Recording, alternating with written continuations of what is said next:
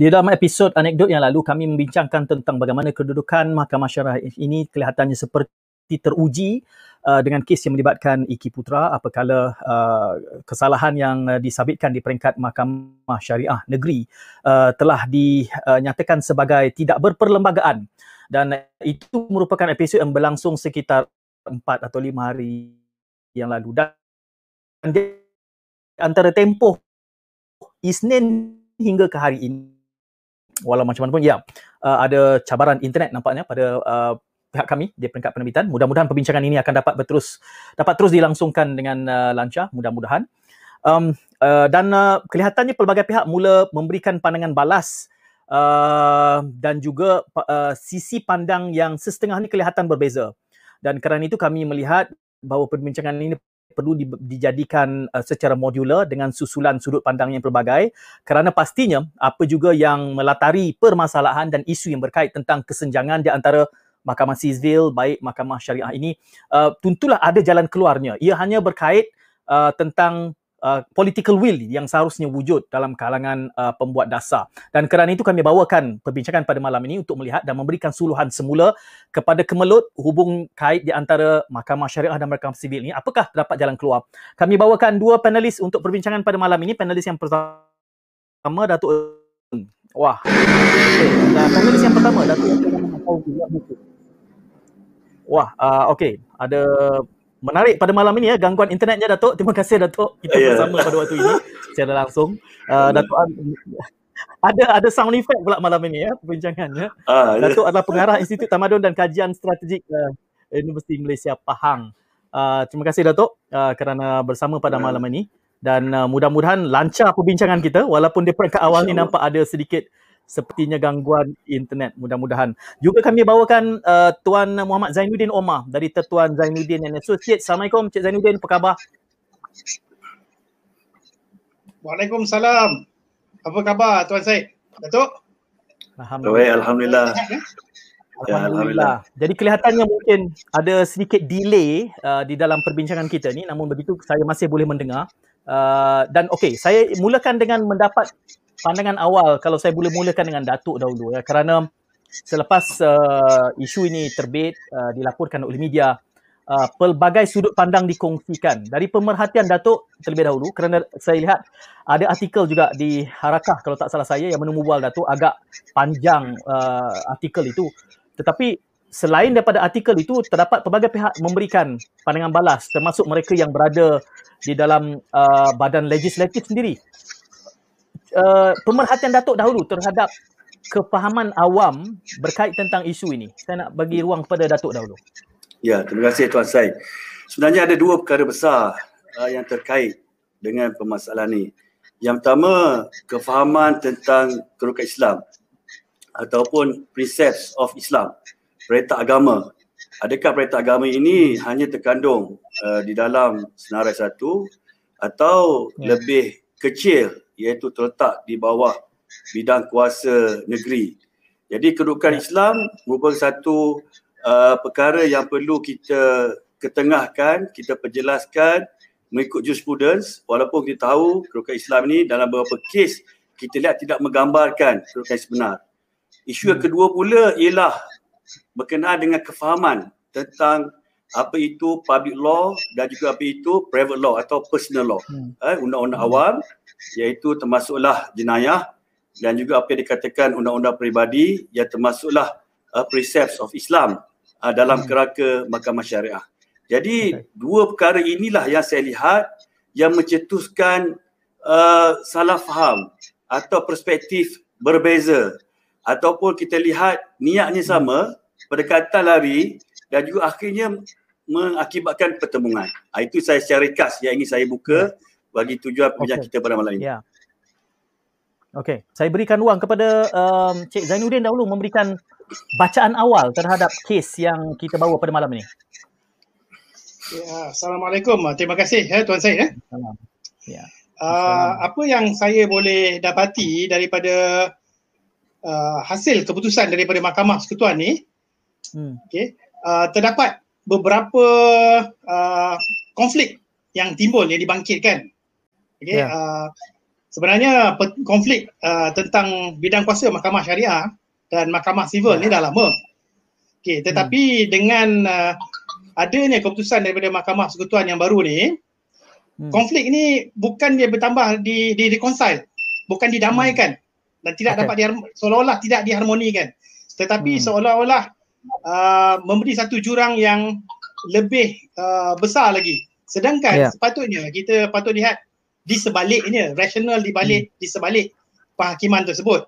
Uh, okay. Saya percaya nanti uh, kita boleh hujahkan uh, dengan lebih lebih mendalam okay. apa rasional di sebalik penghakiman dan di, hmm. di sebalik uh, perlembagaan, peruntukan-peruntukan perlembagaan uh, di yeah. bawah federal list, state list dan hmm. seterusnya hmm. mungkin Datuk dapat hujah dari sudut uh, jurisprudence sebenarnya. Hmm. Okay. Okey. Okey, balik uh, pada Tuan Sid. Okey, ra- rasional atau tidak, uh, kelihatannya gambaran kepada masyarakat awam. Saya yakin ramai yang hanya membaca petikan daripada akhbar tanpa membaca butiran penghakiman. Setiap hakim yang memberikan penghakiman itu juga perlu dicermati dengan kaca mata uh, undang-undang dan ramai juga membaca seperti saya sendiri bukan berada di dalam kerangka itu untuk memahaminya. Uh, saya nak berbalik kepada Datuk isu yang paling asasi kelihatannya di sini kepada awam, kepada marhain yang tidak faham tentang undang-undang seperti mahkamah syariah, syariah itu subservient, berada di bawah kerana mahkamah persekutuan memutuskan bahawa itu tidak konstitusional. Bagaimana kita boleh membetulkan persepsi ini terlebih dahulu, Datuk? Ya, kita perlu lihat dari sudut sejarah perundangan. Mahkamah syariah ini eh, berpunca daripada mana? Terbit daripada mana? Dan mahkamah eh, kehakiman persekutuan di bawah perkara 121 ni terbit atau punca daripada mana?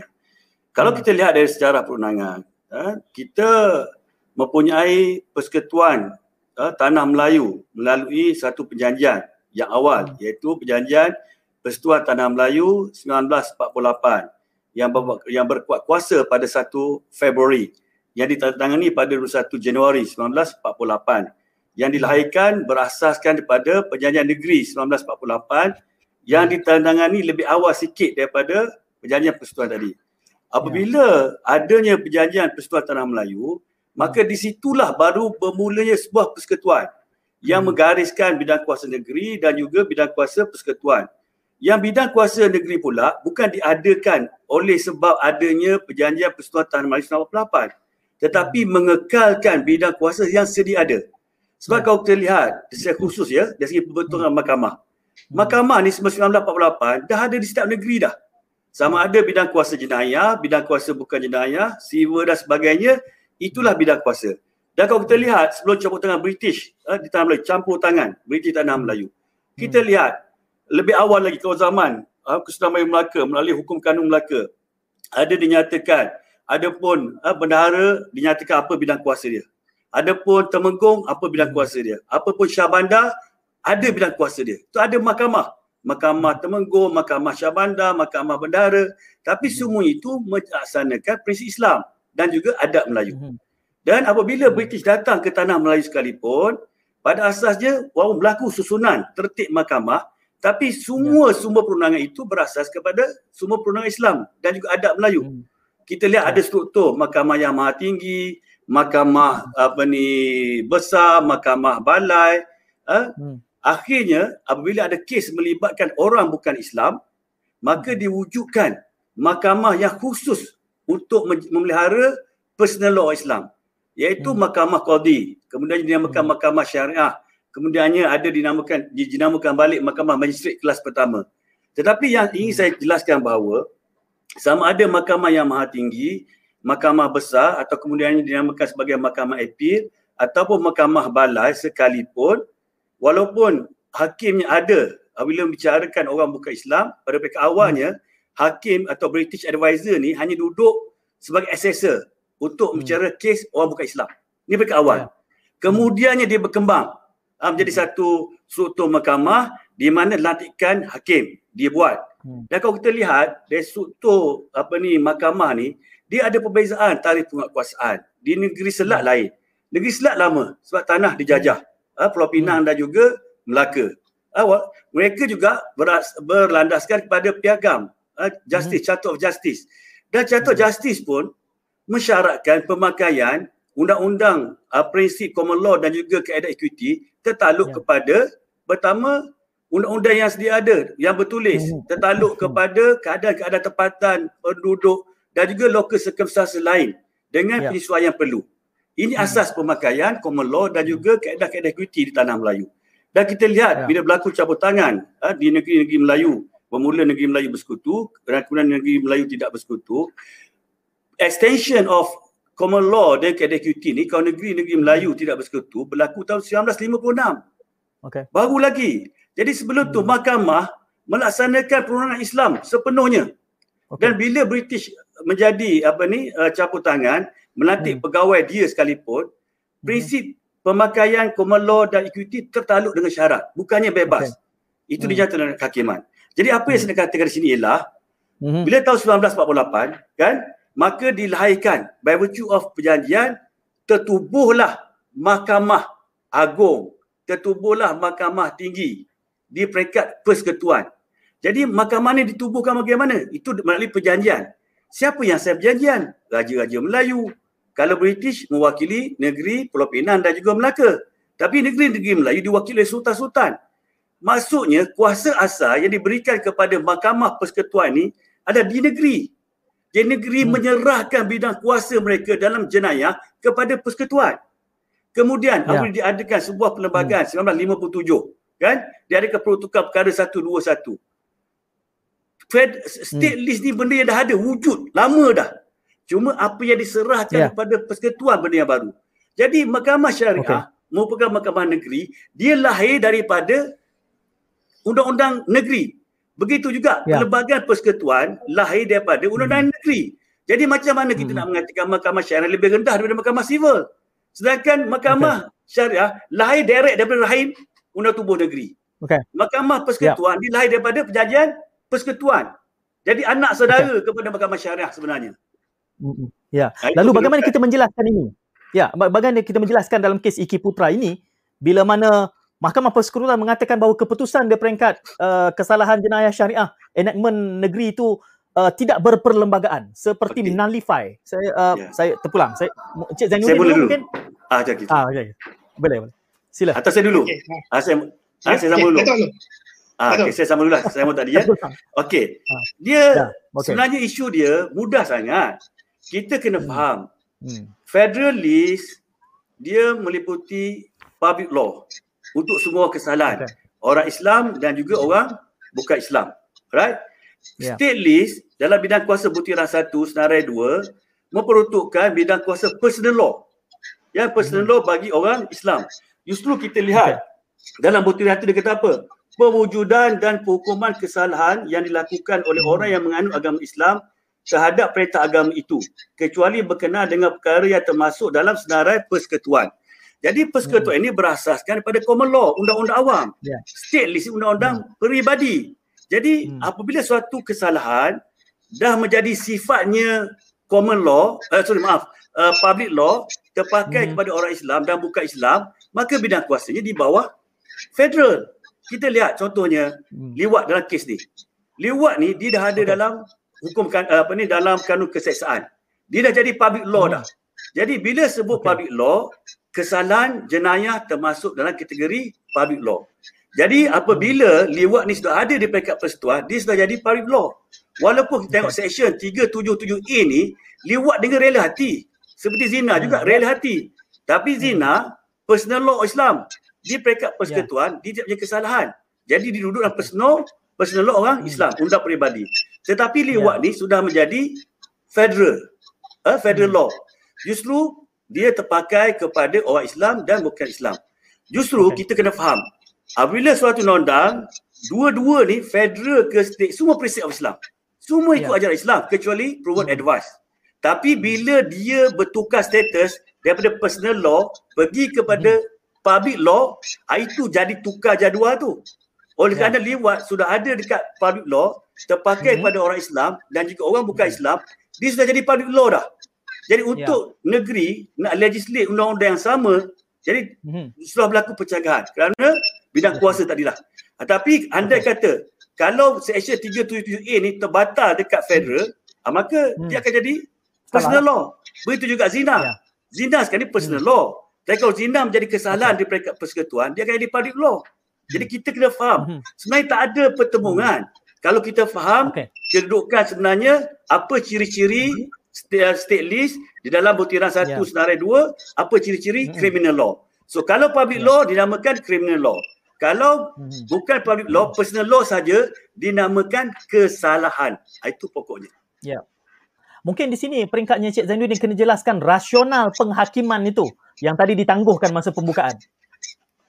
Okey. Uh, suka saya balik kepada tajuk kita. Uh, hmm. Tuan Syed eh. Tajuk kita ya. dalam uh, perbahasan hari ini uh, kemelut syariah civil okay, kemelut hmm. syariah kemudian konflik syariah civil tapi saya ingin yeah. bawa perhatian uh, tuan hmm. Said eh dari sini yeah. tajuk ni sebenarnya uh, ada banyak uh, apa, apa perspektif eh dari banyak sudut kita boleh pandang. Pertama dia hmm. konflik mahkamah syariah dan mahkamah civil itu satu hmm. konflik okey hmm. konflik yang kedua dia adalah konflik di antara undang-undang syariah dan undang-undang civil yeah. okey dua hmm. beza ni dan konflik hmm. yang ketiga adalah konflik di antara state law dengan federal law. Mm-hmm. Yeah. Uh, saya nak ulas tiga-tiga ni eh dari, dari sudut yang okay. berbeza eh. Yeah. Okay. Uh, dalam kes yang disebut uh, yang diputuskan oleh uh, Mahkamah Persekutuan okay, yang mana Mahkamah Persekutuan telah membatalkan uh, uh, state law. Dalam kes ni state law mm. kerana wujudnya satu federal yeah. law. Okay. Mm. Uh, di orang kata syariah offences ni di, di telah dibatalkan hmm. section 28 uh, syariah offences dibatalkan kerana wujudnya uh, apa section 377A penal code eh yeah. kanun keseksaan. Okay, itu satu persoalan uh, uh, yang bagaimana Datuk sebut tadi undang-undang hmm. negeri jatuh di bawah uh, state list. Tapi perlu hmm. ambil perhatian undang-undang negeri dan undang-undang federal ni walau pun uh, digubal di peringkat negeri kata undang-undang negeri di peringkat negeri enactment di peringkat negeri hmm. tapi enactment hmm. di peringkat negeri bukan hanya semata-mata undang-undang Islam banyak lagi hmm. hal-hal lain yang digubal di peringkat negeri contoh tanah reserve Melayu uh, contoh lagi uh, dulu air sekarang ni air dah jadi federal okey uh, contoh galian uh, banyak lagi uh, hal-hal yang berkaitan dengan uh, state law eh yang yang enactment yang jatuh hmm. di bawah bidang kuasa negeri bukan hanya undang-undang Islam. Hmm. Jadi kita kena ambil kena ambil perhatian di peringkat negeri state law ada hmm. undang-undang selain daripada undang-undang Islam. Yang mana undang-undang tersebut kita boleh kata kita panggil undang-undang yeah. civil lah. Civil. Di peringkat federal pula pun ada juga undang-undang yang digubalkan adalah undang-undang berasaskan undang-undang Islam. Bukan semata-mata undang civil. Contoh kita ambil undang-undang berkaitan hmm. dengan uh, perbankan Islam. Contohnya. Yeah. Okay, uh, undang-undang uh, berkaitan, in fact kalau kita nak ambil secara menyeluruh, kita kata undang-undang di peringkat level, perlembagaan itu sendiri dah ada fasal-fasal berkaitan dengan Islam. Okay, uh, hmm. fasal 3 uh, Islam sebagai agama persekutuan, fasal 121, 1A, kewujudan mahkamah syariah, Hmm. Uh, lepas tu uh, di dalam uh, apa uh, jadual sembilan senarai dua uh, state list eh, uh, tentang Islamic law. Jadi undang-undang perlembagaan sendiri dah memperuntukkan uh, peruntukan tentang Islamic law. Hmm. Jadi undang-undang state law ni ada civil, ada Islamic. Hmm. Federal law ni pun ada civil, ada Islamic. Okay. Sama juga kalau kita kata dari segi uh, pelaksanaan undang-undang syariah. Hmm. Okay, undang-undang syariah ni ada dan undang-undang civil lah kalau kata konflik ni antara undang-undang syariah dengan undang-undang civil. Ada undang-undang civil yang dilaksanakan di uh, orang kata di kedua-dua mahkamah sebenarnya. Okay, hmm. tapi saya ingin ingin ambil perhatian lah sebenarnya. Uh, pada pandangan saya sebenarnya terma yang digunakan dalam perlembagaan bukanlah undang-undang sivil hmm. untuk dibandingkan kata konfliknya dengan undang-undang syariah. Apa yang ada dalam perlembagaan hanyalah dikatakan undang-undang persekutuan, federal law. Ya. Yeah. Okey, dalam kes ni konfliknya federal law. Tapi hmm. sebenarnya macam saya sebut tadi, federal yeah. law ada undang-undang Islam. Mm-hmm. Islamic banking ada. Uh, lepas tu kalau contohnya undang-undang uh, pentadbiran uh, estate Okay. Okay, uh, ambil surat kuasa semuanya di di, di peringkat sekutuan. Hmm. Kita ada hmm. akta tabung haji. Okay, uh, peraturan-peraturan berkaitan dengan EPF, pewarisan apa semua. Jadi undang-undang Islam ada di peringkat uh, persekutuan. Okay. Dan kalau kita tengok uh, isu konflik ni, bila bila timbul kes uh, Mahkamah Sekutuan ni, konflik seolah-olah kita tak dapat bezakan. Konflik ni adalah sama ada konflik tentang Mahkamah Syariah melawan Mahkamah Sivil atau undang-undang syariah melawan undang-undang sivil ataupun state law melawan federal law. Okay, saya setuju dengan apa yang uh, Datuk sebut tadi. Okay, sebenarnya isu dia timbul tentang cuma tentang uh, state list dengan federal list di bawah jadual ke-9 yang mana hmm. di bawah personal law ataupun di mana di bawah public law. Okay. okay secara uh, dasar dia kalau kita tengok kan semua undang-undang yang ada ni tertakluk kepada perlembagaan. Undang-undang nombor satu sebab tertakluk pada perlembagaan. Semua undang-undang tertakluk pada perlembagaan. Dan okay. perlembagaan kita menggariskan di bawah pasal 3, Islam adalah agama persekutuan. Okey. Itu yang pertama. Lepas tu hmm. di bawah pasal 121 hmm. uh, memberi apa uh, orang kata mewujudkan uh, penubuhan mahkamah okey uh, mahkamah tinggi tapi tidak digunakan perkataan di dalam perlembagaan tu tak disebut pun mahkamah tinggi civil hmm. Okay. Tetapi mahkamah tinggi di Kuala Lumpur, mahkamah tinggi di Borneo. Lepas okay. tu satu dua satu A, satu A mahkamah syariah. Jadi okay. kalau di, dilihat kat situ, sebenarnya tak ada konflik. Tak ada konflik pun.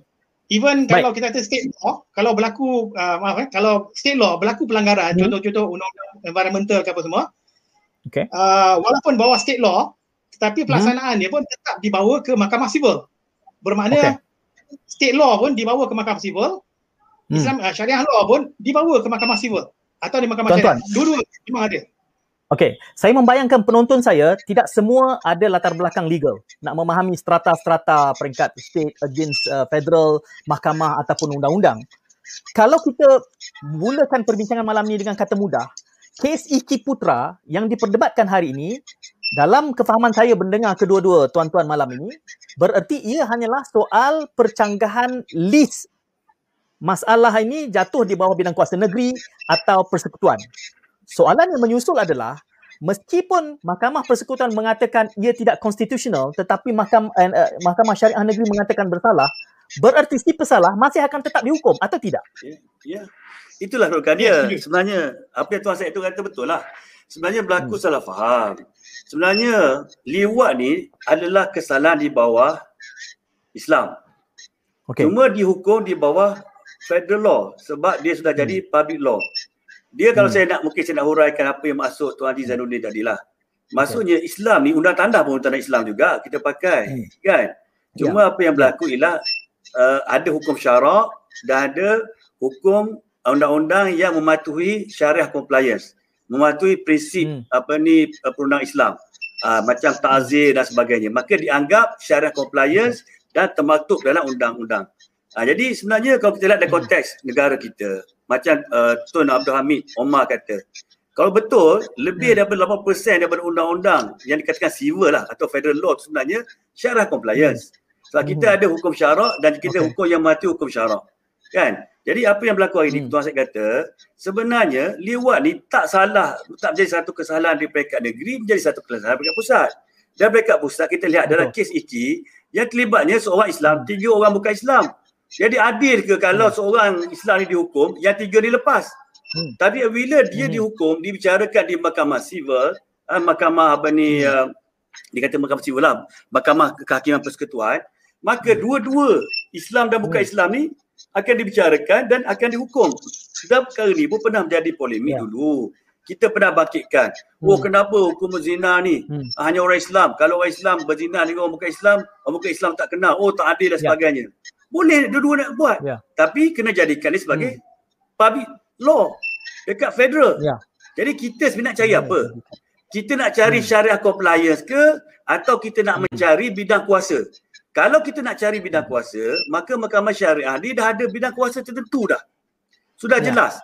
Tapi kalau kita ya. nak cari untuk memperkasakan agama Islam, maka Islam hmm. berada dalam kerangka persekutuan, hmm. Islam berada dalam kerangka negeri. Itu cerita okay. kata Islam sebagai agama persekutuan. Hmm. Dan kalau kita lihat okay. perkara 3 4, ha, nothing in, the, uh, in this provision shall derogate from any other provisions.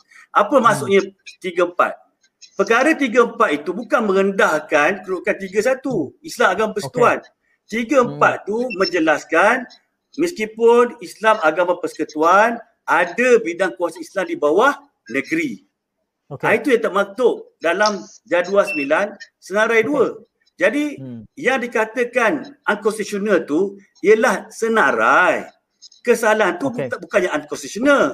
Kesalahan tu okay. tetap salah tapi di peringkat hmm. federal bukan di peringkat hmm. negeri. Tetap salah. Hmm. Kita tengok mencuri, okay. merompak, membunuh. Semua kesalahan terhadap perintah agama. Mencuri salah okay. di agama Islam. Semua merdeka lagi dah salah. Hmm. Kesalahan mencuri, kesalahan merompak, kesalahan berzina, kesalahan kazak, semua merupakan yeah. kesalahan hudud. Okay. Cuma dihukum hari ini mengikut ta'zir. Hmm. Kalau bunuh, dia balas bunuh. Itu kisos. Tapi okay. kita tahu di mana. Itulah dikatakan undang-undang sedia ada yang tidak boleh dibatalkan by virtue of perkara empat. Sebab perkara empat ni hanya menyentuh undang-undang yang diluluskan selepas hari Merdeka Day. Tapi pemakaian undang-undang yang sedia ada, existing law, tertakluk pada perkara 162. Ah, macam mana cara pemakaian dia? Ada modifikasi. Modifikasi di peringkat uh, jadual. Ada undang-undang ni katakan mencuri, merompak, membunuh. Sebab dia melibatkan public law, maka diletak dalam federalist. Okay. yang zina, kaza, minum arak ni disebabkan dia tidak menjadi kesalahan umum public law diletakkan di hmm. bawah senarai negeri. Dan kalau nak jelas hudud pun sebenarnya tak ada masalah. Sebab itunya yang penting mengharmonikan undang-undang ya. persekutuan dengan syariah compliance. Sebab negara hmm. kita sebenarnya mendukung Islam sebagai agama persekutuan. Dan okay. kalau kita lihat, kan, kalau kita lihat apa? Dalam bidang uh, perkara yang kita akta baru ni, RUU 355, untuk ya. meluaskan bidang kuasa penghukuman. Dia hmm. state list federal list, dari nature, okay. public law, personal law, ya. tu tak boleh ubah dah kena pindah okay. perlembagaan. Tetapi hmm. tanpa pindah perlembagaan, kalau kita nak buat pelaksanaan hukum hudud, kita pindah-pindah hmm. kod. Yang ada setengah pihak kata, oh ini boleh menghadap hukum hudud. Pindah-pindah hmm. kod. Simple majority. Kenapa nak ya. pindah yeah. list dalam jadual? Begitu yeah. juga Tuan Syed. Ya. Yeah. Ini, ini banyak ni kita bercakap ni. Kita takkan cukup dengan satu sesi ini kerana apabila kita sebut soal mengharmonikan uh, uh, apa tu undang-undang persekutuan uh, untuk menjadikannya syariah compliant itu satu perkara yang kita kena sentuh juga pada malam ini. Soalan yang saya bawakan tadi saya tanya semula kepada Encik Zainuddin. Apabila kes Iki Putra ini didapati unconstitutional di peringkat persekutuan tetapi uh, di peringkat uh, mahkamah syariah masih menjadi satu kesalahan. Bererti Iki Putra masih akan dihukum berdasarkan kepada mahkamah syariah.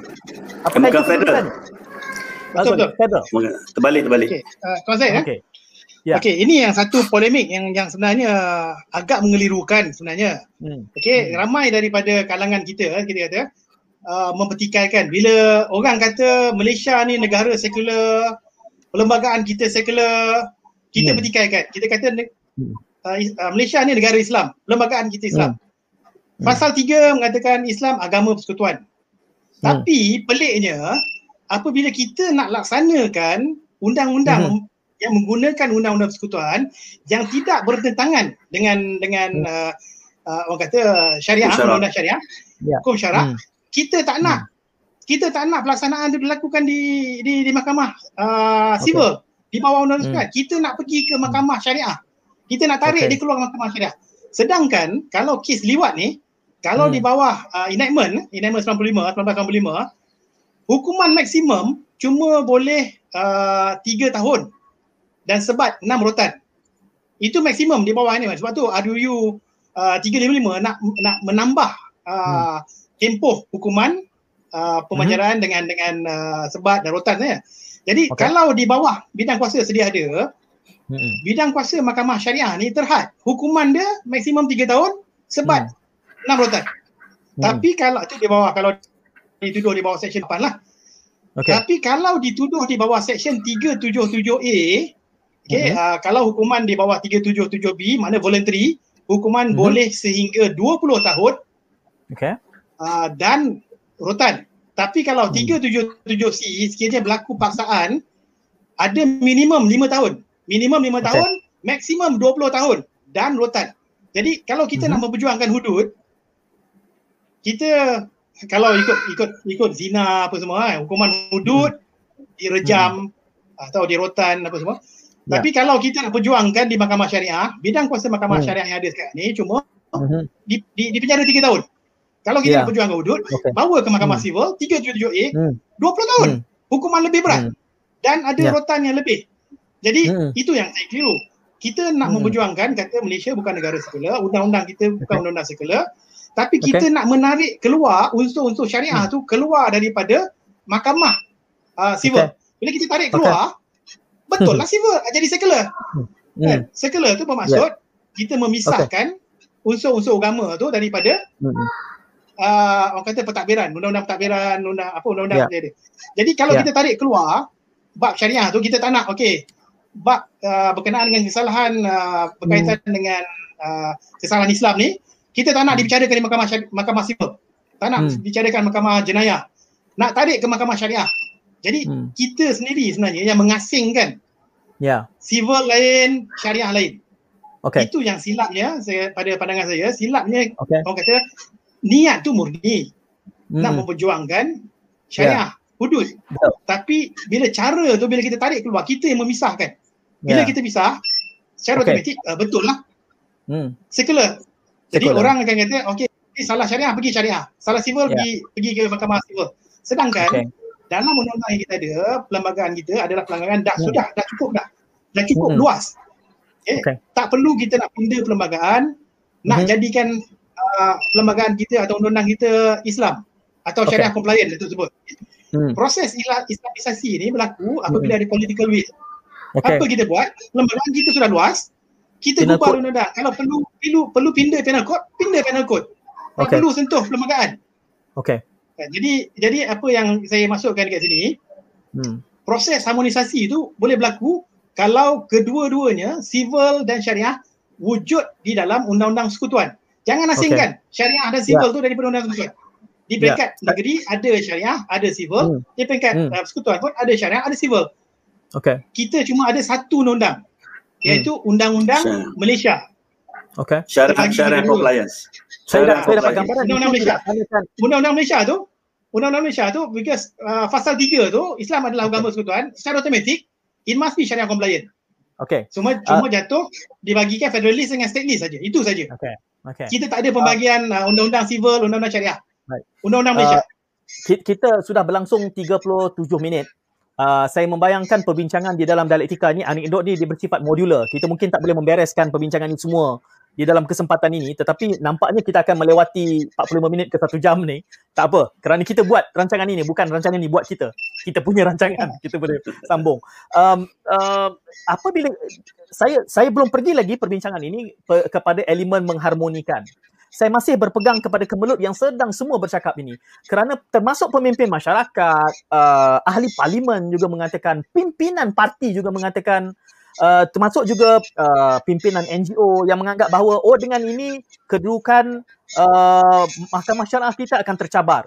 Bahkan ada yang mengatakan bahawa mengkritik keputusan hakim uh, barisan hakim yang memutuskan kes Iki Putra ni mengatakan bahawa inilah uh, legasi daripada penjajah. Ini ayat perkataan yang keluar daripada mulut mereka yang memimpin masyarakat. Jadi masyarakat yang tidak berlatar belakangkan undang-undang dengan ah betul lah tu.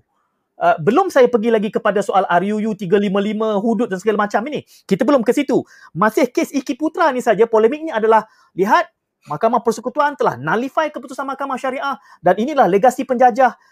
Ini semua menimbulkan kecelaruan lagi kepada kefahaman rakyat yang sudahlah dibelah-belah disebabkan oleh sokongan politik belum lagi nak memahami, mencermati, memberikan suluhan yang tepat terhadap isu ini.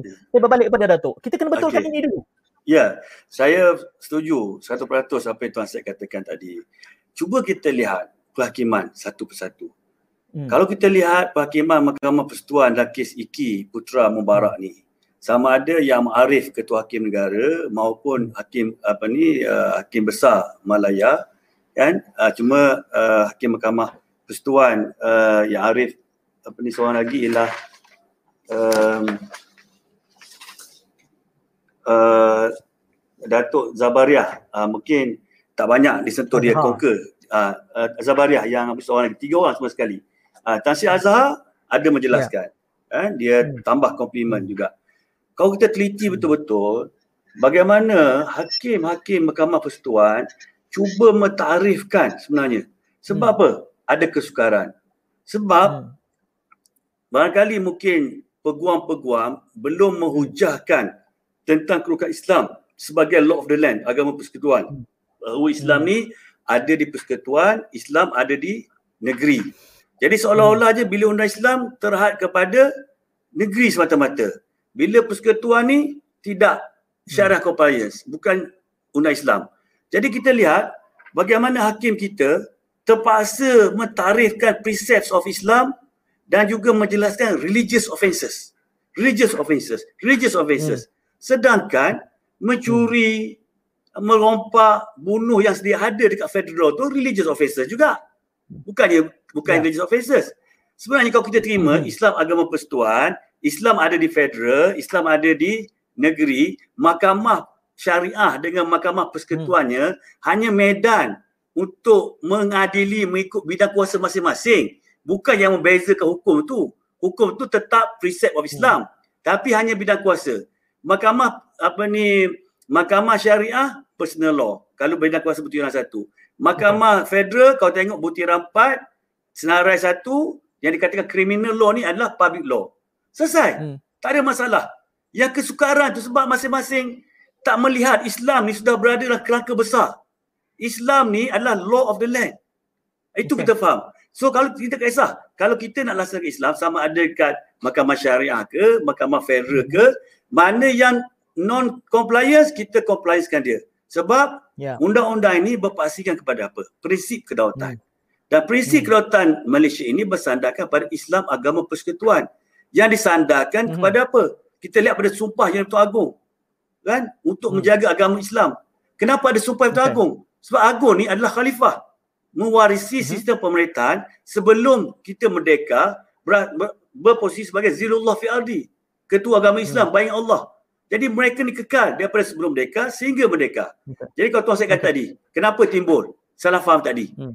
Sebab kita ni cepat sangat bila hakim kata undang-undang ni unconstitutional unconstitutional hmm. tu dari segi tempat duduk bukan kesalahan tu jadi halal jadi kalau okay. pergi di mahkamah federal ada orang report ada orang wasi diadili satu kesalahan kalaulah kita hmm. kata untuk menjadikan lebih Islam maka semua kena hmm. letak dekat mahkamah syariah adakah hmm. kita bersedia untuk menerima semua kesalahan syariah membunuh, mencuri, merompak, menyamun, merogoh semua jadi personal law Islam. Orang kafir hmm. buat, orang bukan Islam tak salah. Hmm.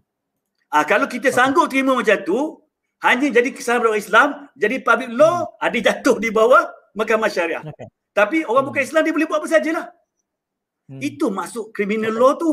Beza criminal hmm. law dengan personal law.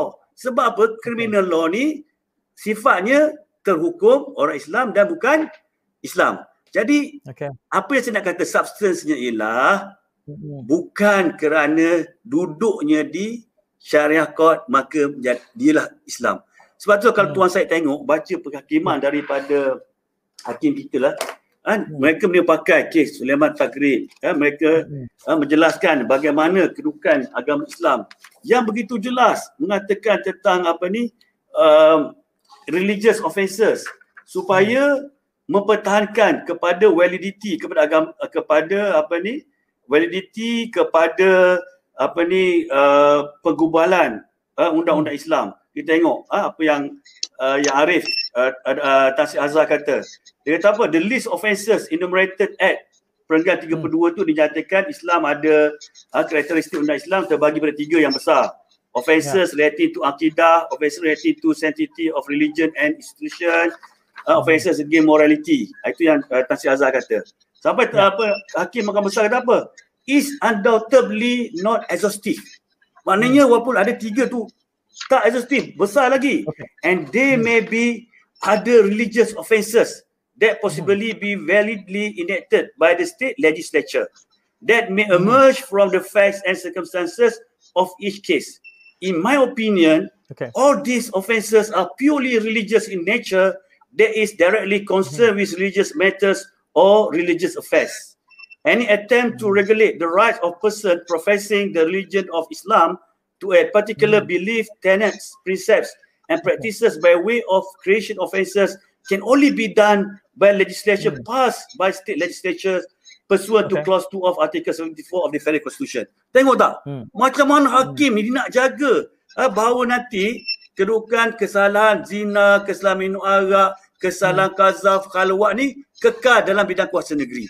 Tiba-tiba hmm. ada pihak yang mendakwa oh mahkamah syar, uh, mahkamah federal hari ini uh, akan mengakibatkan nanti kesemua kesalahan di bawah preset of Islam terbatal. Uh, semua yeah. akan jadi itulah tuan Said kita ya. kena berhati-hati ha, membuat hakim-hakim mahkamah persekutuan saya lihat mereka berusaha mereka memetik hmm. apa pandangan yang dibuat dalam kes Muhammad bin Daud mereka petik ya. pandangan daripada Tan Sri Yu Hashim ah Hashim Sani ah these are hmm. tahzib offences punishable with imprisonment and fine in economic syariah courts so macam development ah hmm. Islam syariah compliance dia ada ta'zir yang berbeza Uh, bukannya hukuman tu mesti hudud mm-hmm. tapi ta'zir juga merupakan hukuman Islam. Okay. Jadi kalau kita lihat daripada perhakiman mm. yang dibuat oleh hakim ni memang jelas bukan tujuan mahkamah persekutuan ni dia nak kata orang yeah. ambil bidang kuasa apa ni mahkamah syariah tidak sudah jelas dan tak perlu mm. pindah pun kalau pindah jadi hari wire kriminal dah jelas kalau criminal law is public law kalau syariah okay. law offences sebab dia personal law mm. Dah cantik dah. Okay. Jadi tak ada timbul sebenarnya Mahkamah Federal uh, cuba nak hmm. merendahkan kedudukan apa hmm. ni Mahkamah Syariah.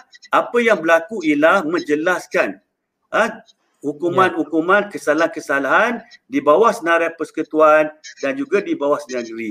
Sungguh pun tidak sungguh pun seksyen 28 itu terbatal tetapi hmm. tidak makna itu tidak itu bukan satu kesalahan, satu kesalahan. tetap satu kesalahan.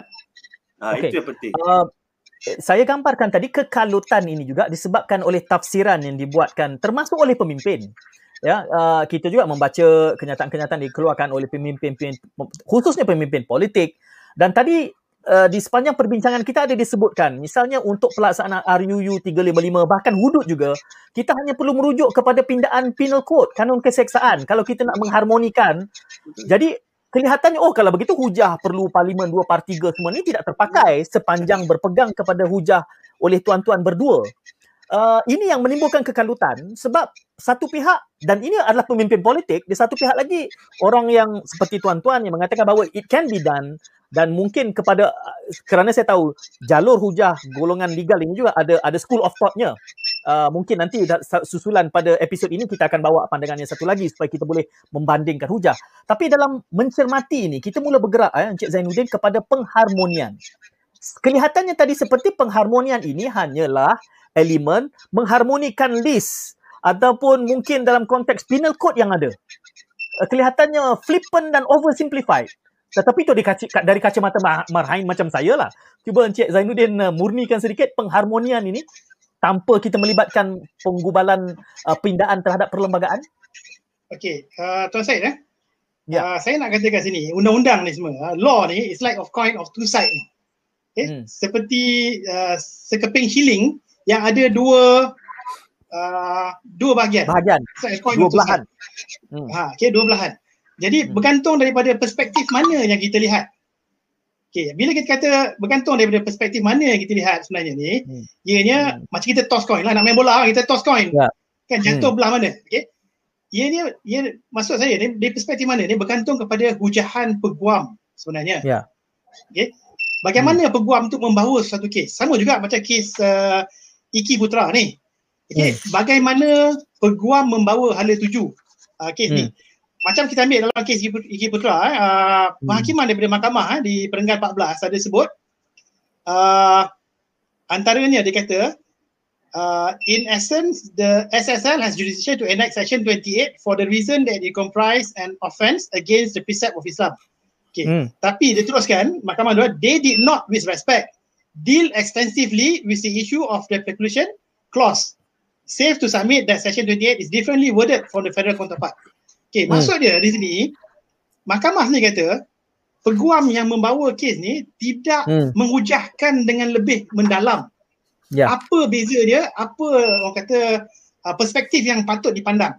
Jadi hmm. macam saya kata tadi, law hmm. is like a coin of two sides. Yep. Dari sudut mana kita lihat. Okay? Hmm. Ibaratnya peguam bila dia datang mahkamah ni macam Tok Dalang lah. Ada hmm. dua Tok Dalang yang bercerita.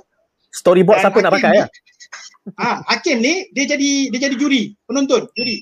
Lepas tu dia dengar dua cerita, dia dua-dua cerita hmm. ni, cerita mana dia rasa lebih menarik, plot lebih meyakinkan, yang dia buat menarik dan dia boleh percaya cerita tu. Hmm. Hmm. Okay? Jadi Tok Dalang ni pencerita ni penting.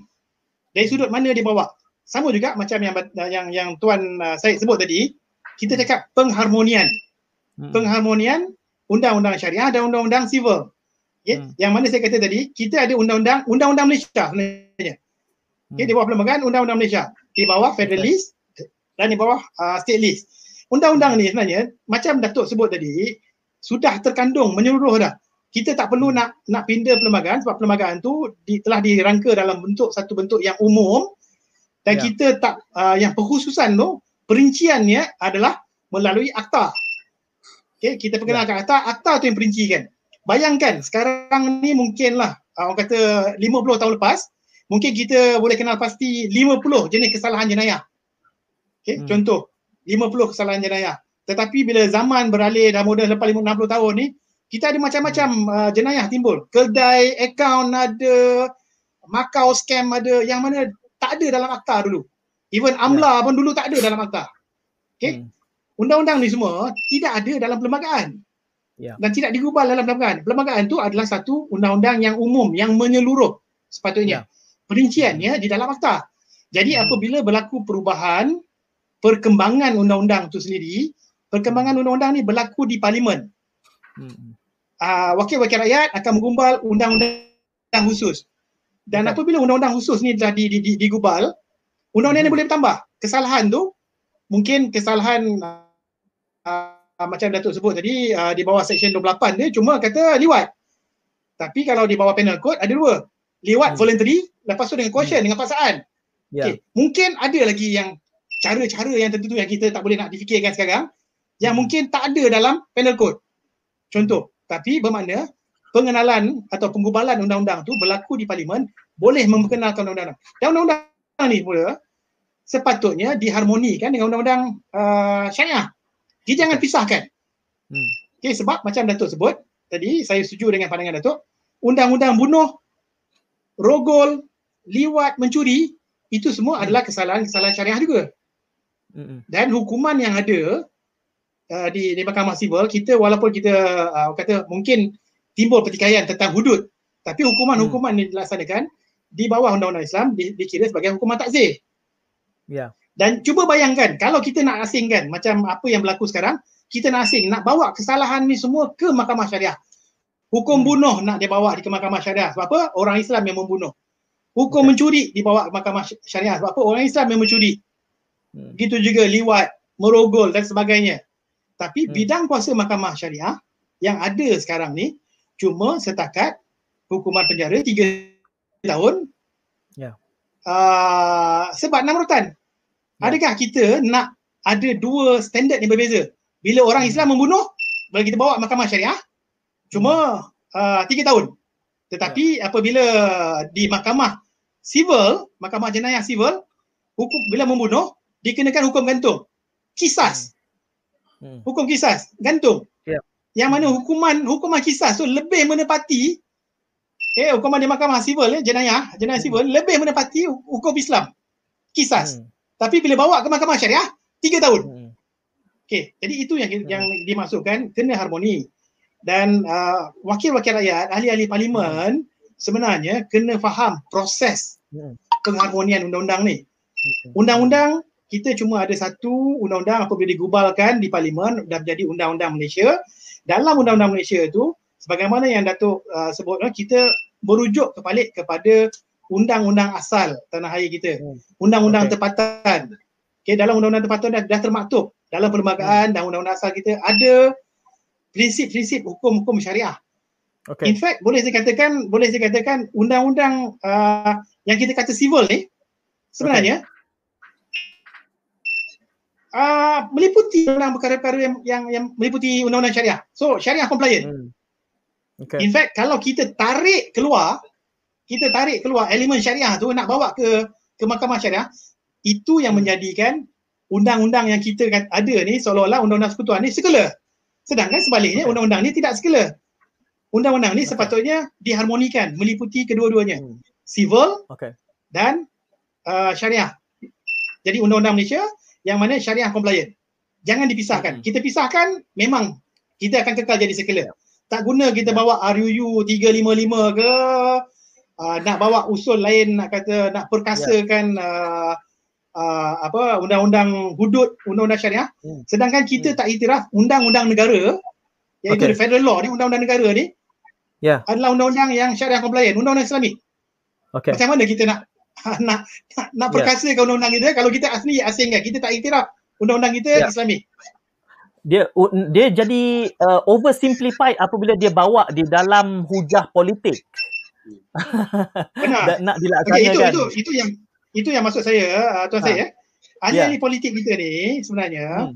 mereka perlu perlu sedar sebenarnya kerangka hmm. politik kerangka undang-undang kita dah ada. Okay, hmm. kerang, kerangka perlembagaan kita dah ada. Asas undang-undang kita dah ada.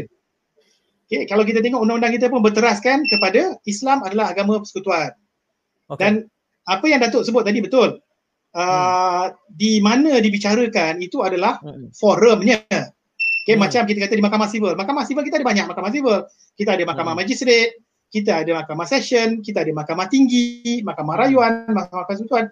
Masing-masing ada forum dia sendiri. Ada bidang hmm. kuasanya hmm. sendiri. Okay, bidang kuasa hmm. mahkamah sivil lain, bidang kuasa mahkamah session lain, bidang kuasa mahkamah yeah. tinggi lain. Serupa juga hmm. di mahkamah syariah. Mahkamah syariah hmm. bidang kuasanya lain. Bidang kuasa hmm. ni meletakkan dia tempat di mana ia patut dibicarakan. Kalau kita ambil contohnya undang sivil lah. Hmm. Kalau contohnya hutang RM5,000, RM10,000, kes RM100,000 hmm. dibicarakan hmm. di mahkamah magistrate. Tapi kalau hutang okay. dia sudah melebihi RM500,000, cecah ke sejuta, dibicarakan okay. di mahkamah session. Tapi kalau lebih hmm. daripada sejuta, 10 juta, 20 juta, jadi hutangnya okay. dibicarakan di mahkamah tinggi. Tapi yeah. subjeknya undang-undang ni adalah undang sama iaitu okay. tuntutan hutang. Yeah. Kan? Tapi tempat bicaranya beza. Hutang okay. tetap sama, bicara undang-undang hutang tapi tempat hmm. berbeza. Sama juga di syariah, mahkamah syariah. Hmm. Jadi itu forum. Saya, ya. Saya mendapat gambaran bahawa sekurang-kurangnya di negara uh, Indonesia, kedua-duanya disatukan di bawah satu payung. Maka tidak timbul konflik seperti kita bicarakan ini. Bila saya bertanyakan kepada pengamal undang-undang apa menjadi cabaran untuk kita melakukan yang sama, jawapan daripada peguam adalah uh, political will. Adakah semudah itu, Datuk? Ya, ya sebenarnya political will. Okey, kita dah jelaskan. Jangan sentuh. Federal list, state list dah jelas dah. Personal law, public law.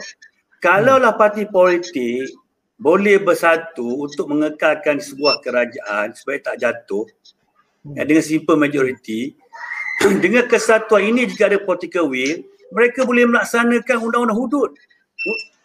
Sorry, kesalahan hudud ada, hukuman hudud. Hmm. Kan? Hmm. Maksudnya, kita nak pindah-pindah kod saja. Nak pindah kod, pindah kod simple majority. So ya. kalaulah kita boleh katakan bukan kita lah kerajaan apa ni orang politik boleh mengekalkan hmm. perikatan nasional. Kalau mereka ada general apa, apa ni political will, mereka hmm. betang aja ini memang pindah-pindah kod. Okey, adakan apa ni diat.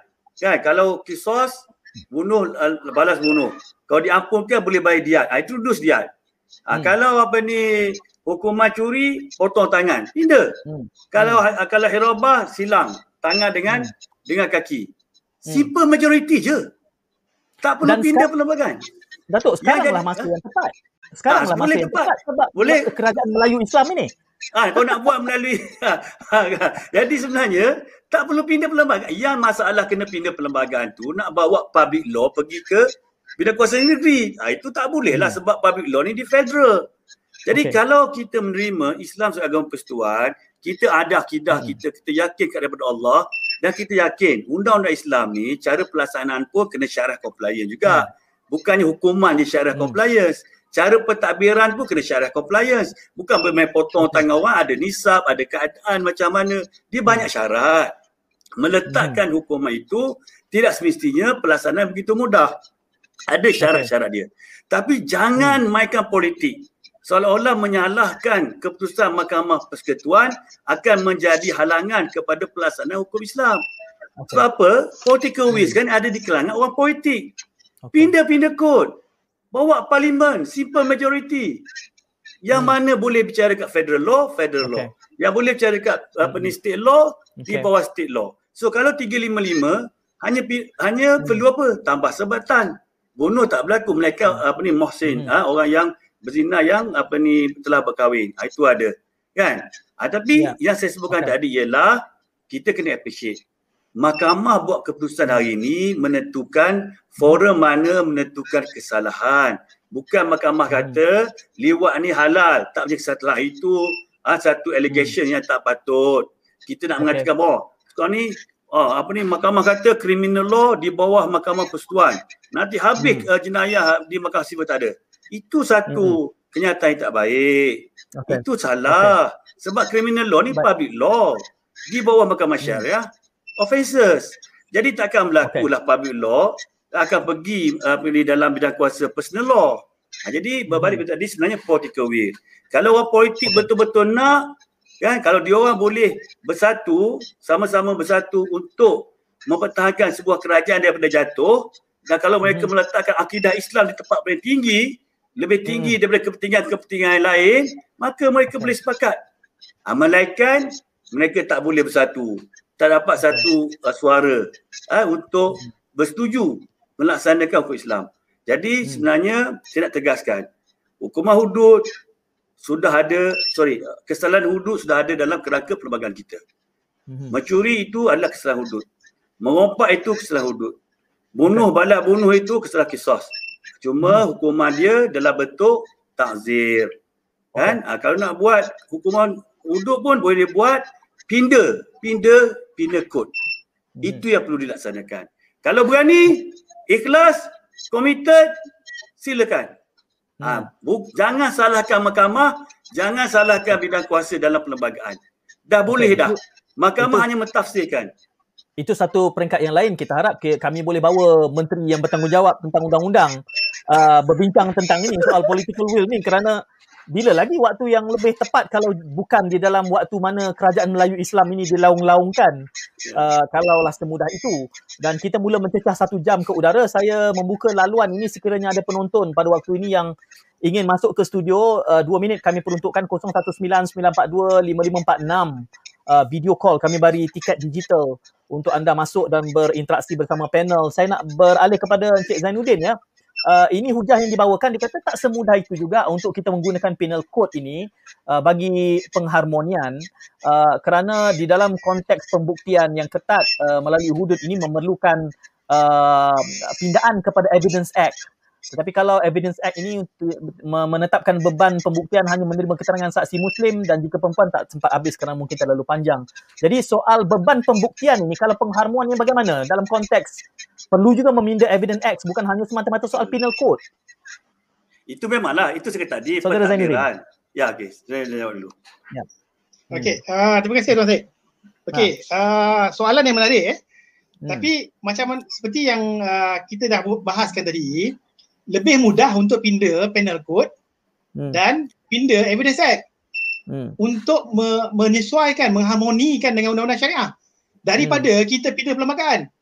Hmm. Kalau dikat- dikatakanlah kalau kita pindah perlembagaan hmm. untuk dibawa ke mahkamah syariah, contohnya eh, pindah perlembagaan hmm. bawa ke mahkamah syariah.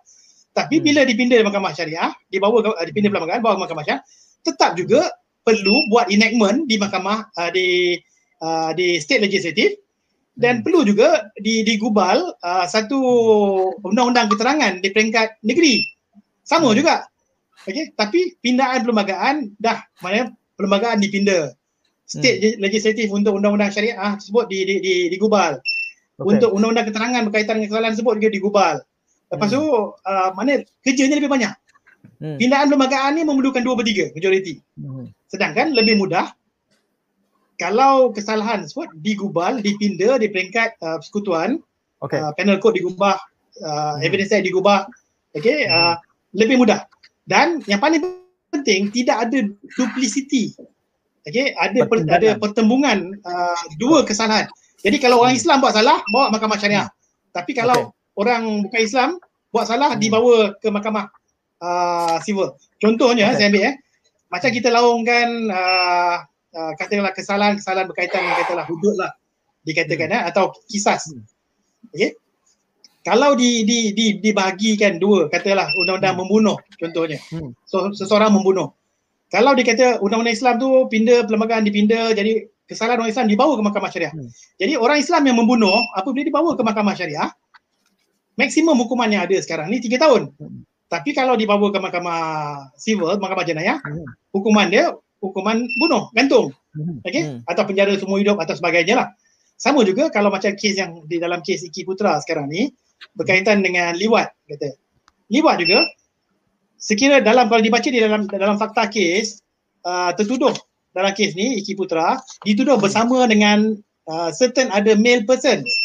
Hmm. Okay, tak disebut nama lah male person. Bermakna ramai, ada lebih daripada hmm. seorang di situ. Tapi mereka tidak dituduh bersama. Ya. Yeah. Jadi adakah adil kalau kita lihat di sebagai satu undang-undang negara jika hmm. cuma Iki Putra dituduh di mahkamah syariah dan hmm. hukumannya tiga tahun tetapi hmm. pasangannya dihukum uh, atau dituduh di mahkamah jenayah di bawah okay. seksyen 377A hmm. dan hukumannya boleh sehingga 20 tahun. Hmm. Jadi harmonisasi itu tak berlaku. Cik Jadi Zainuddin, perlu uh, yeah. sementara kita menyebut menyebut kes Iki Putra ini, uh, apa apa laluan ke depannya? Adakah berarti pertuduhan perlu dibawa kepada uh, mahkamah sivil melibatkan uh, kesemua? Perlu ada perlu perlu perlu ada laporan dibuat. Okay. Mana-mana pihak-pihak yang berkepentingan perlu membuat laporan. Perlu Siapa buat laporan. Berkepentingan? Siapa berkepentingan? Okey. Yang pertamanya pihak yang menangkap tu pada pandangan saya orang yang menangkap okay. tu kerana beliau yang yang nampak, okay. yang tahu. Jadi okay. kalau orang lain, okey, dalam dalam tindakan ni pastinya ada satu perlakuan sama ada ada pengadu okay. yang tahu tentang kejadian tu berlaku. Okay. Itu yang pertama. Yang kedua ni ataupun berlaku uh, orang kata uh, ambush lah. Okey, uh, hmm. orang kata tangkapan dibuat right handed atau whatever yang yang menyaksikan kejadian berlaku. Jadi mereka sepatutnya membuat laporan dan okay. satu kertas siasatan laporan polis kan maksudnya laporan polis dan supaya satu kertas siasatan dapat dibuka oleh pihak berkuasa dan seterusnya tindakan penawaran dibawa di bawah seksyen 377A. Tapi okay. kalau sekiranya mereka contohnya pihak berkuasa agama yang melakukan ambush lepas tu hmm. confine kepada diri mereka dan tuduh di mahkamah syariah semata-mata. Hmm. Hmm. Jadi dia tak menjadi tak tak bawa ke okay. orang kata kesalahan jenayah tu tak berlaku. Kertas siasatan tidak dibuka. Baik, Cik Zainuddin, saya nak panjangkan sikit soalan saya yang itu kerana kalau kita hentikan di peringkat ini berarti apabila ia uh, keputusan mahkamah syariah itu dianggap unconstitutional dan kita padamkan maka ia tidak menjadi ya tak, tak ada apa-apalah tak berlaku apa-apa kesalahan lah. Tetapi kalaulah pihak yang menangkap itu membawa kepada si, uh, mahkamah sibil saya membayangkan pertama soal beban pembuktian bila dah masuk mahkamah syariah tentulah ada banyak file-filenya. Sudah pun diperdebatkan sudah didapati bersalah pun. Jadi persoalan pertama bagi saya tidak ada alasan untuk pihak yang menangkap itu hanya berhenti setakat ini. Kerana kiri inilah ruangnya untuk kita. Kalau bercakap soal ingin mengharmonikan maka harus dipesu sehingga ke peringkat mahkamah sivil dan buktinya sudah tentu ada. Dan peringkat yang kedua pula kalau dituduh tentulah melibatkan sekali yang bukan Islam. Yang bukan Islam kerana ia dianggap sebagai suatu mas, uh, kesalahan uh, public offence ataupun uh, krim, yang public law yang digambarkan oleh Datuk tadi. Dan liwat itu juga merupakan satu kesalahan di dalam civil kerana ia ada tidak seperti zina misalnya. Zina itu uh, tidak terlibat, tidak termasuk dalam senarai uh, persekutuan tetapi ada di dalam senarai uh, state ataupun mahkamah syariah. Cabarannya di sini adalah termasuk dalam kalangan orang Islam yang mengatakan bahawa soal tingkah laku peribadi itu adalah isu berlaku dengan Tuhan. Ini orang Islam sendiri pun menghujahkan sebegini. Apatah lagi kalau yang bukan Islam. Termasuk mereka yang bukan Islam menganggap bahawa oh nampaknya seperti Islam ini mencengkam sehingga kan tidak ada kebebasan kerana menganggap bahawa perlakuan luar tabi itu merupakan satu option yang dibenarkan oleh hak asasi. Uh, saya nak bawa ke situ sedikit. Saya nak serah kepada kedua-dua, uh, Datuk dan Cik Zainuddin lah. Beri penjelasan sikit. Saya, saya tarik. Sebelum saya uh, jawab tadi, saya nak uraikan sikitlah uh, pertanyaan kepada apa ni ada soalan tadi. Dalam buku kenegaraan uh, Malaysia uh, sejarah kedaulatan hmm. dan ke- kebangsaan saya dah jelaskan uh, dari sudut undang-undang sedia ada macam mana pemakaian undang-undang sedia ada dari segi uh, modifikasi hmm. Untuk dipakai uh, ke, uh, dalam konteks undang-undang sedia ada macam mana kita lihat kalau dulu dah ada salah hudud, dah ada undang-undang keterangan pun dulu. Cuma bila modifikasi, mahkamah kena tengoklah yeah. dari segi modifikasi bidang kuasa mana dan juga tambah baik improvement dari segi undang-undang. Kalau keterangan dulu ni sudah ada, tapi orang dulu mungkin cukup. Tapi sekarang mungkin tak cukup. Undang-undang keterangan yang ada pada hari ini sesuai untuk takzir. Untuk hukuman hudud, kita perlu adakan yeah. undang keterangan yang khas untuk hudud. Jadi itu melalui pergubalan undang biasa. Simple majority, tak ada masalah. Dan Kali ini saya dah jelaskan eh, pemakaian eh, bagaimana untuk kita laksanakan dan tidak menjadi isu sebenarnya. Dan Islam pun dia dia ada syarat pelaksanaan. Bukan uh, bukan kata orang hmm. uh, bila kita ada uh, apa ni hukuman tu kita boleh laksana ada syarat dia kan keadaan-keadaan dan sebagainya. Jadi okey itu jelas. Sekali balik kepada apa ni uh, tuan Said uh, soalan yang tuan Said kemuka tadi kan.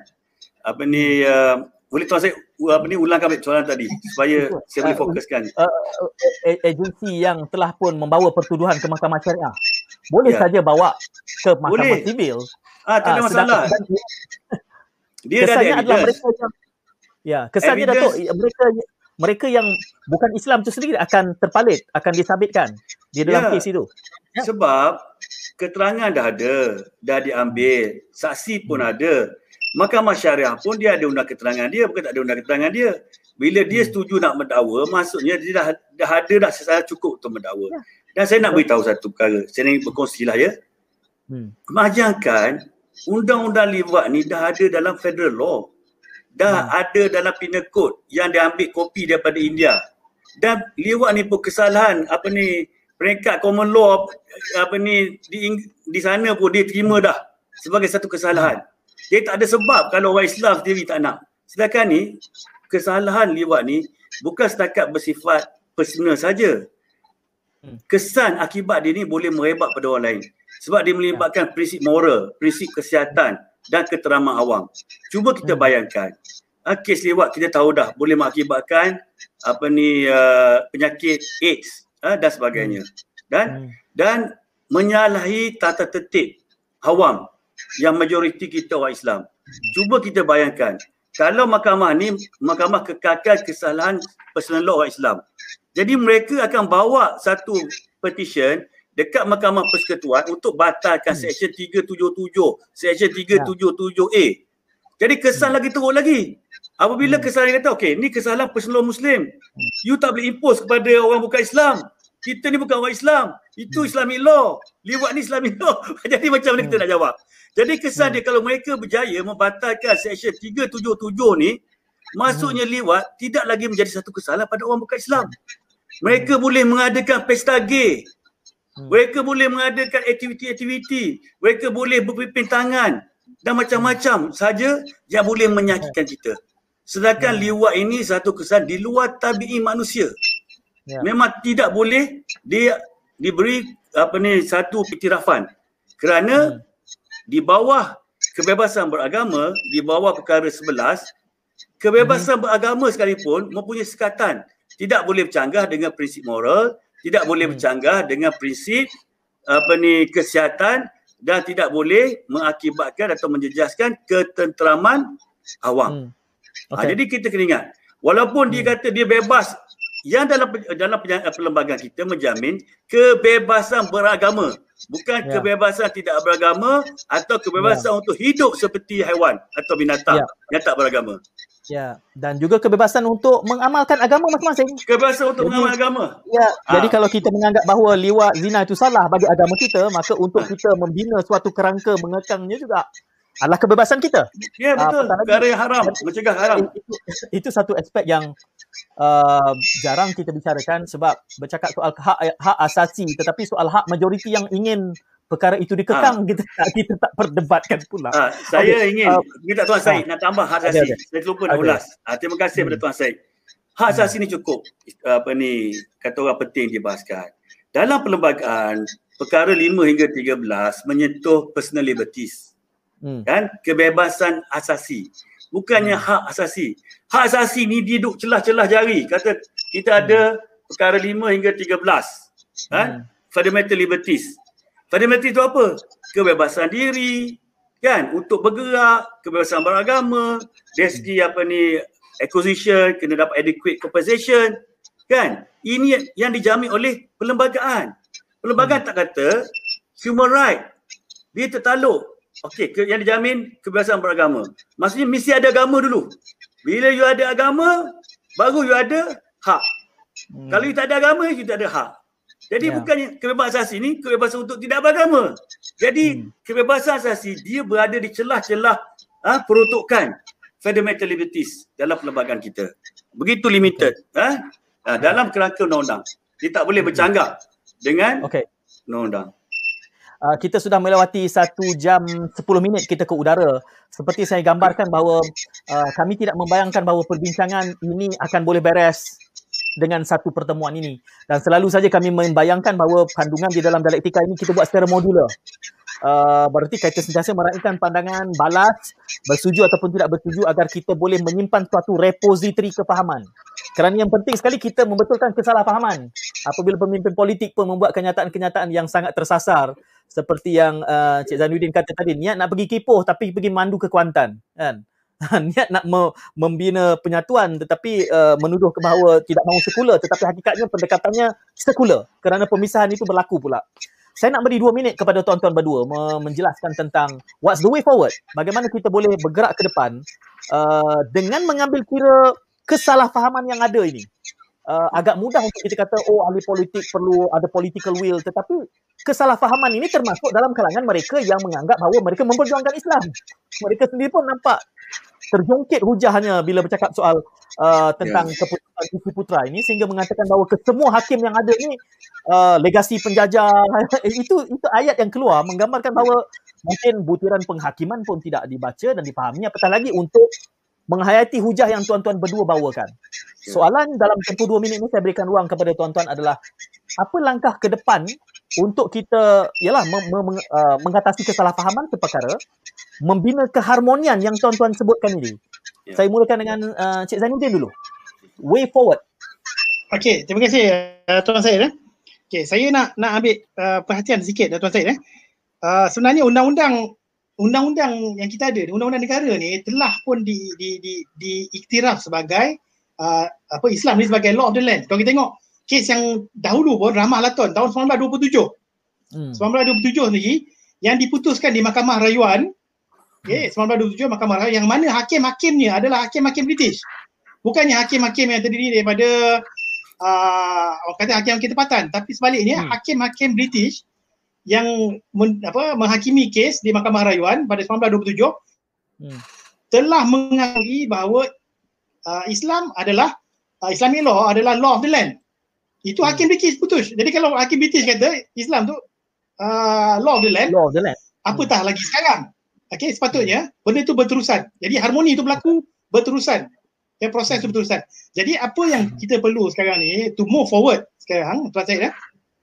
Hmm. Bukanlah kita nak pindah perlembagaan, nak batalkan undang-undang yang ada, perkenalkan undang-undang baru.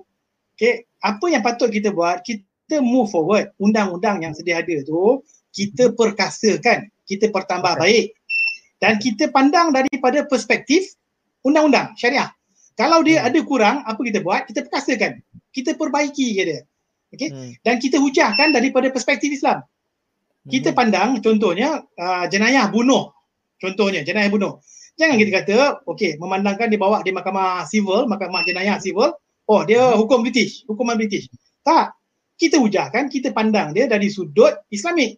Hmm. Dia syariah compliant. Kalau, hmm. kalau membunuh, hukuman dia juga uh, kalau cukup syarat, hukuman gantung. Okay? Yeah. Hukuman gantung jadi takzir, uh, kisas. Kisas hmm. tu berlaku. Jadi syariah compliant. Jadi kita pandang, kita perlu pandang daripada sudut perspektif syariah.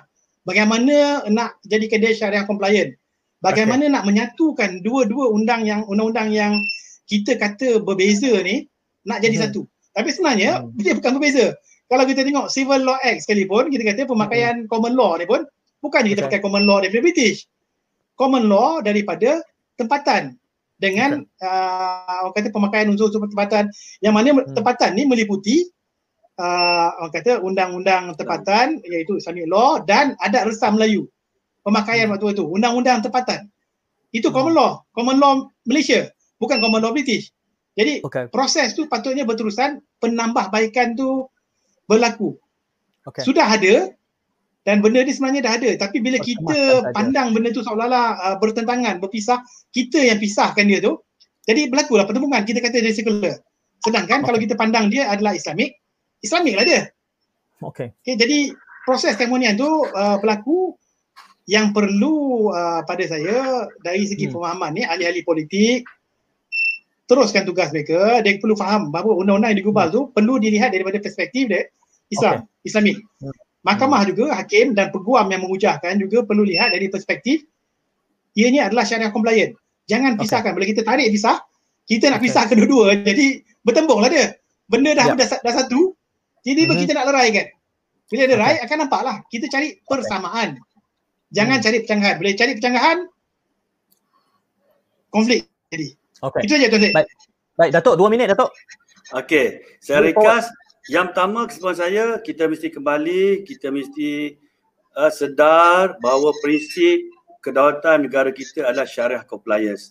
Terselah dari sudut, terselah dari Sumpah Tuan Agong, terselah dari perkara 181, fasa 1 perlembagaan dan peruntukan-peruntukan yang lain. Saya ada jelaskan dalam buku-buku saya sebab bukan kempen nak jual buku ni.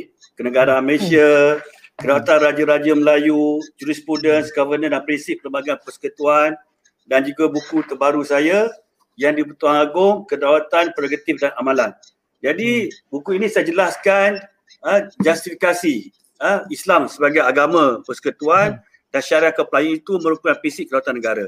Kalau kita boleh terima Islam sebagai prinsip kedaulatan negara, maka dia hmm. menjadi yardstick kepada keabsahan undang-undang yang digubal. Ya. Jadi semua undang-undang sama digubal di parlimen atau digubal di negeri, syariah hmm. compliance itu merupakan syarat rule of law. Kedaulatan undang-undang. Undang-undang itu hanya berdaulat kalau dia syariah compliance. Sebab prinsip hmm. kedaulatan negara adalah syariah compliance dipandang dari sudut apa ni eh, kedaulatan. Falsafah ya. undang-undang. Eh, falsafah hmm. undang dia ada jurisprudence dia. Jadi hmm. saya telah hujahkan dalam buku-buku saya. Jadi hmm. kalau kita pandu pada ni, maka dengan sendirinya federal law yang ada mana yang bukan syariah compliance. Undang Islam ni terbagi pada divine revelation yang dah ada dah. Hukum syarak, hukum ibadat, munakat yang jelas. Ada. Allah Ta'ala bagi prinsip. Kan? Islamic principle of law. Prinsip dia. Ah, prinsip tu diterima. Ah, mabadi amah. Dia boleh terima ikut peredaran zaman, masa dan sebagainya. Jadi mana yang tak menepati uh, prinsip kita peruntukkan. Hmm. Dan itulah asas kepada takzir. Asas pada undang-undang takzir. Jadi okay. dia tak semestinya dalam satu wajah. Dia banyak jenis. Denda, hmm. hukum, buang apa. Dia semua tu dalam hmm. budi bicara ulil amri. Istilah ulil amri dalam syura. Jadi hmm. kalau kita faham konsep tu, insya-Allah kita tak nampak kalau undang-undang ni dikekal dekat federal law, dia tetap okay. tertaluk pada syariah compliance. Dia duduk hmm. dekat apa ni mahkamah syariah pun dia tak apa ni uh, syariah compliance. Jadi okay. saya rekaskan bahawa dalam menghadapi apa ni keputusan Mahkamah Persekutuan kita mm-hmm. sama-sama memperkasakan kan okay. perharmonian yang telah dirintis yang telah dimulakan oleh hakim-hakim terdahulu. Bagaimana Tun Ahmad Fairuz ah, bagaimana Tan Sri Hashim Yuksani bagaimana apa ni Tun Abdul Hamid Muhammad bagaimana Tun Zaki eh, cuba kata orang menjelaskan prinsip-prinsip dan lain-lain hakim lagi. Dan juga kita lihat usaha yang dibuat oleh apa ni Yang Arif uh, apa ni ketua hakim negara sekarang ni juga ketua hmm. hakim besar Malaya dan hakim-hakim lain uh, cuba hmm. untuk menjelaskan supaya religious offences itu kekal dan saya percaya jika hakim kita didedahkan dengan juris muda watan bahawa hmm. Islam hmm. agama persekutuan bukan dilihat dalam kerangka Westminster tapi dilihat dalam kerangka watan insya-Allah lebih mudah lagi uh, para hakim kita untuk mentarifkan bidang kuasa yang mana federal law dan juga yang mana federalist. So akhirnya yang penting marilah kita sama-sama uh, para peguam, peguam undang-undang. Kita lihat uh, jurisprudence untuk kita faham. Bukan kita nak cari siapa menang, siapa betul. Tapi kita nak angkat prinsip perundangan Islam. Dan prinsip okay. perundangan Islam bukan berada dalam mahkamah syariah saja. Bukan dah Islam tu bukan masyarakat. Masih ulang balik. Kalau hmm. kita kata semua nak pergi mahkamah syariah, jadi personal law, maksudnya semua kesalahan tu dijadikan personal law. Tak ada public law. Tapi hmm. adakah itu Islam? Hmm. Kan? Jadi orang bebas. Dia dah kerana undang-undang ni, dia personal law ni kalau tak ada public law. Kalau dia ada hmm. public law, dia tak boleh jadi personal law. Kalau subjek matter yang sama. Itu asas dia. Sudah sudah okay. jelas yang ada. Jadi itu sajalah uh, pandangan saya. Ya. Saya minta maaf ada. jika ada mana-mana pihak terguris. Eh? Uh, takut ya. ada terkasar bahasa semangat sangat ni.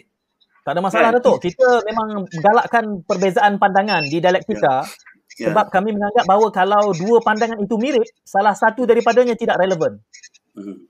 Dua pandangan kalau sama jadi satu tak relevan lah. Kita dengar satu ya kan. Kita ijma ijma ijma Kepelbagaian pandangan itu ya, kepelbagaian pandangan itu yang memeriahkan dan mungkin mencerdaskan.